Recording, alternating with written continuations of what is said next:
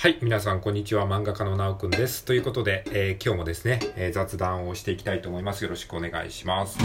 はい、えー、まあ、いつものように作業配信というかですね、あの、えー食事を作りながら、えー、だらだらと配信していきますので、雑音が入ることをあらかじめご了承ください。今回のテーマはですね、あの、一応ね、テーマを、えー先に言っておきますと、えっ、と、花本とスペイン語についてという話題で話していきたいと思います。えっ、とですね、あのーまあ、最近ね、花本を叩いているんですけれども、花本ってね、スペイン語らしいですよ。あの、スペイン語で箱という意味らしいですね。だから英語で言うところのボックスみたいな感じですかね。あのー多分。はい。えーということで、えーあ、スペイン語だったんだってね、思ってね、へーって思ったんですよ。で、なんでね、スペイン語だということに、こう気づいたかというとですね、あの、僕、花本ね、もう10年以上習ってるくせに、花本のルーツについてあんまりよくわかってなくて、あの、最近ちょっとね、あの、自分でも叩くようになって、改めてね、こう、花本ってどういう楽器なんだろうって、まあ、調べてるぐらいなんですけど、あの、まあ、なんでこれスペイン語っていうことを認識したかっていうと、最近あの僕がよく聞かせていただいているラジオトークのトーカーさんのケセラさん、えーという方がいらっしゃるんですけれども、ケセラさんの配信で、えースペイン語でこう歌ってみたというか、スペイン語のなんか曲をね、スペイン語で曲を歌うっていう配信をされていて、それでね、あの、僕こう何度か聞かせてもらってね、あ、スペイン語の響きってかっこいいなってね、思ったりしてるんですよ。で僕ね、スペイン語昔ね、本当にね、5、6年ぐらい前だったかな、にちょっとかじったことがあるんですよ。本当にもうほんの、もう初心者中の初心者っていう、あの、入門書をね、買ってね、ちょこっとだけね、勉強したことがあって、もうね、もう100%忘れてるんですけど、あのなんかね、2016年、17年ぐらいに、なんか、あの、語学、自分の中でプチ語学ブームが起こってですね、まあ、英語もろくにできてないくせに、なんかいろんな国の言語を喋れるようになりたいっていうか、マルチリンガルに憧れたんですよね。マルチリンガルっていう、なんかこう、いろんな多国籍、他国の言語を喋れる人になりたいって急に思ってですね、なんか、えーじゃあ何を勉強しようかって思った時に、あの、世界で話されてる国、世界で話されている言語ランキングみたいなのをバーッとこう見たら、なんか、中国語、英語、スペイン語がなんかベスト3だったんですよ、確か。で、中国語、英語、スペイン語、あ、じゃあこの最低この3つの言葉をまず覚えよう。そうすれば、なんか将来日本にいられなくなった時にも、まあなんとかなるだろうみたいな、まあよくわからないんですけど、そういう安易な考えで、こう、えー中国語とスペイン語にまず手を出したんですね。で、でも勉強の仕方がわかんないから、別に誰かに習うわけでもなく、独学でね、テキストだけ買って勉強したんだけど、それだとなんか続かないっていうか、モチベーションがわかないから、とりあえずその検定試験を受けようと思って、えっ、と、中国語検定とスペイン語検定っていうのをね、あの、ネットで調べて、で、中国語検定も一番下のランクから、スペイン語検定も一番下のランクからね、受けて、で、中国語検定はね、あの、準4級と4級と、えー4級まで受かったんですよね。で、3級はね、2回ぐらい落ちちゃったんですよ、確か。で、そこでもう、あの、やる気なくなっちゃって、で、スペイン語検定っていうのがあって、スペイン語検定っていうのは、なんか、6級とかぐらいだったかな、一番下が。で、それ OK なんだけど、それ、それも受からなかったんですよ。で、スペイン語はね、なんかね、あんまり夢中になれなかったというか、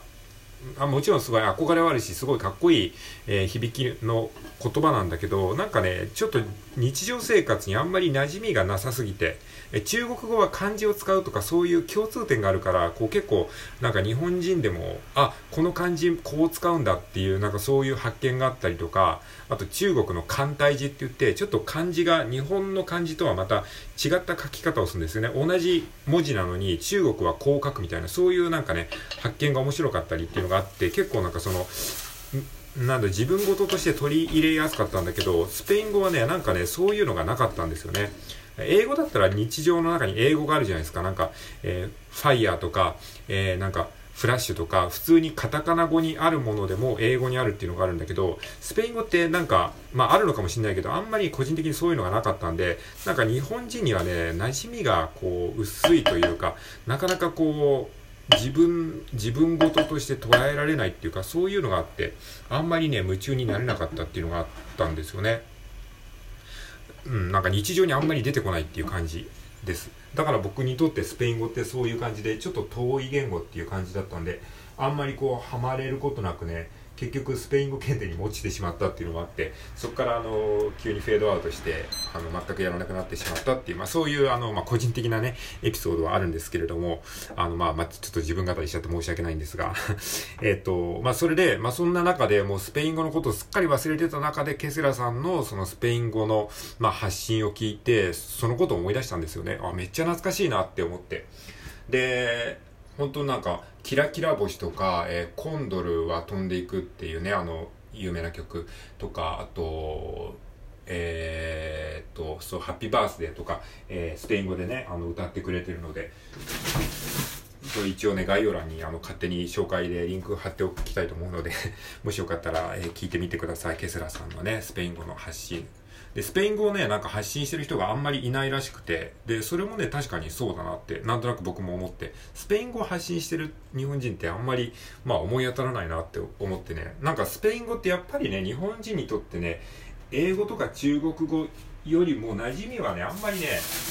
ないんじゃないかなっていう、馴染みが薄いんじゃないかなっていうふうにね、なんとなくね、思ってね、まあだからこそすごくね、新鮮に聞こえたんですよ。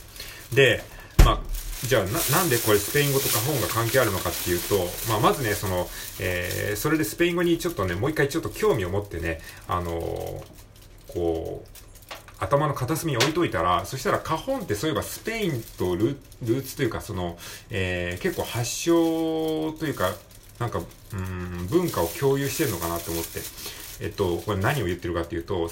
カホンっていう楽器は、もともとその、フラメンコっていうね、スペインのあの、フラメンコっていう音楽で使われていたっていうのはなんかね、聞いたことあって、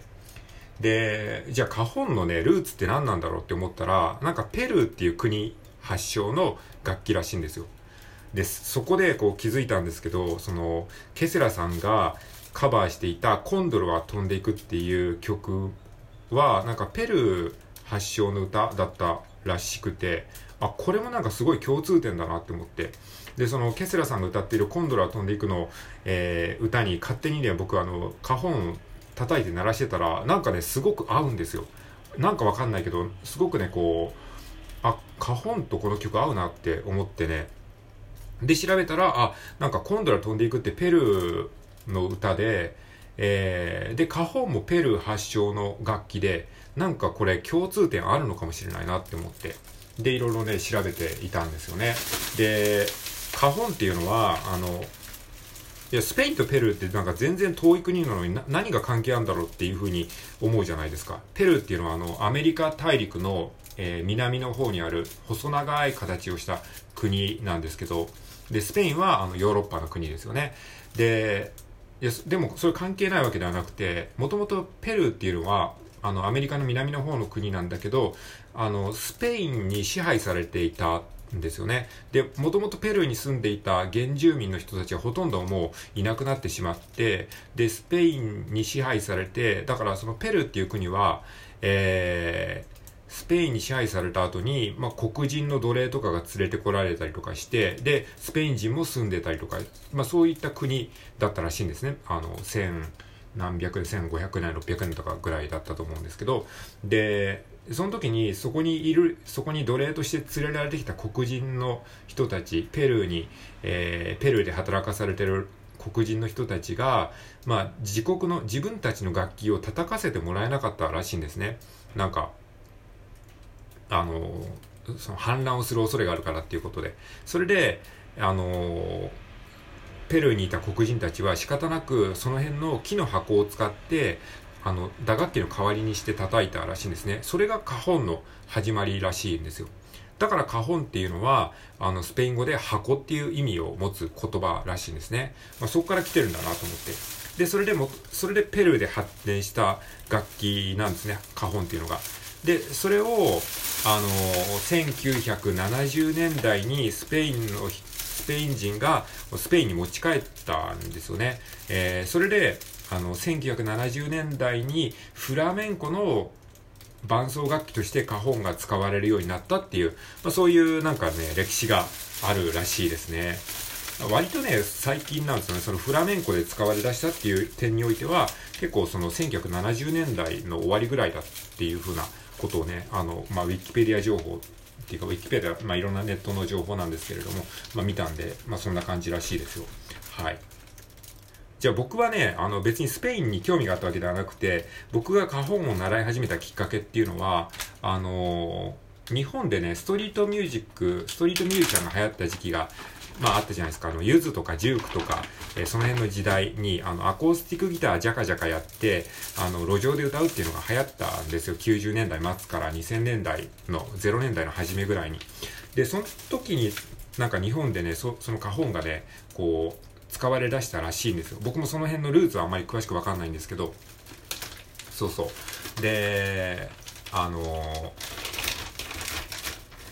要はその、ドラムセットって道で叩けないじゃないですか、なかなか。で、結構持ち運ぶのもめんどくさいし。だから、その、ドラムセットの代わりになる楽器ということで、カホンがこう注目されて、それでそのストリートミュージックで打楽器を使う際に、あの、ドラムセットの代わり、その箱の花本だけあれば、あの、ドラムセットのそのバスドラ、ハイハット、スネアみたいな、えー、の代用ができちゃうので、それでなんかね、あの、はや、流行ったのがきっかけなんですよね。で、その関係で僕、花本をこう見るようになって、で、あ、花本ってドラムセットの代わりになるのかって思って、で、別に僕ドラム叩きたいわけではなくて、僕あの、作曲やってたんですね、打ち込みで。あの、コンピューターミュージックで作曲をしてて、その時にドラム、ドラムのことを知りたいなって思って、で、そういうニーズがあった時に、まあ、あの、花本を叩いてる、あの、人を紹介してもらって、で、その人に教えてもらったっていう、まあ、そういう経緯があるんですよね。で、僕が教えてもらってる花本の、えー、花本奏者の方も、本職はドラマなんですよね。ドラム叩く人なんですよ。ポップス系の楽器で。あの、あの、音楽でね。だから、あの、あんまりこう、花本そのもののルーツは知らなかったんですけど、まあ、ここ最近ケセラさんのおかげでそういうことをね、ちょっと勉強するようになったっていう話です。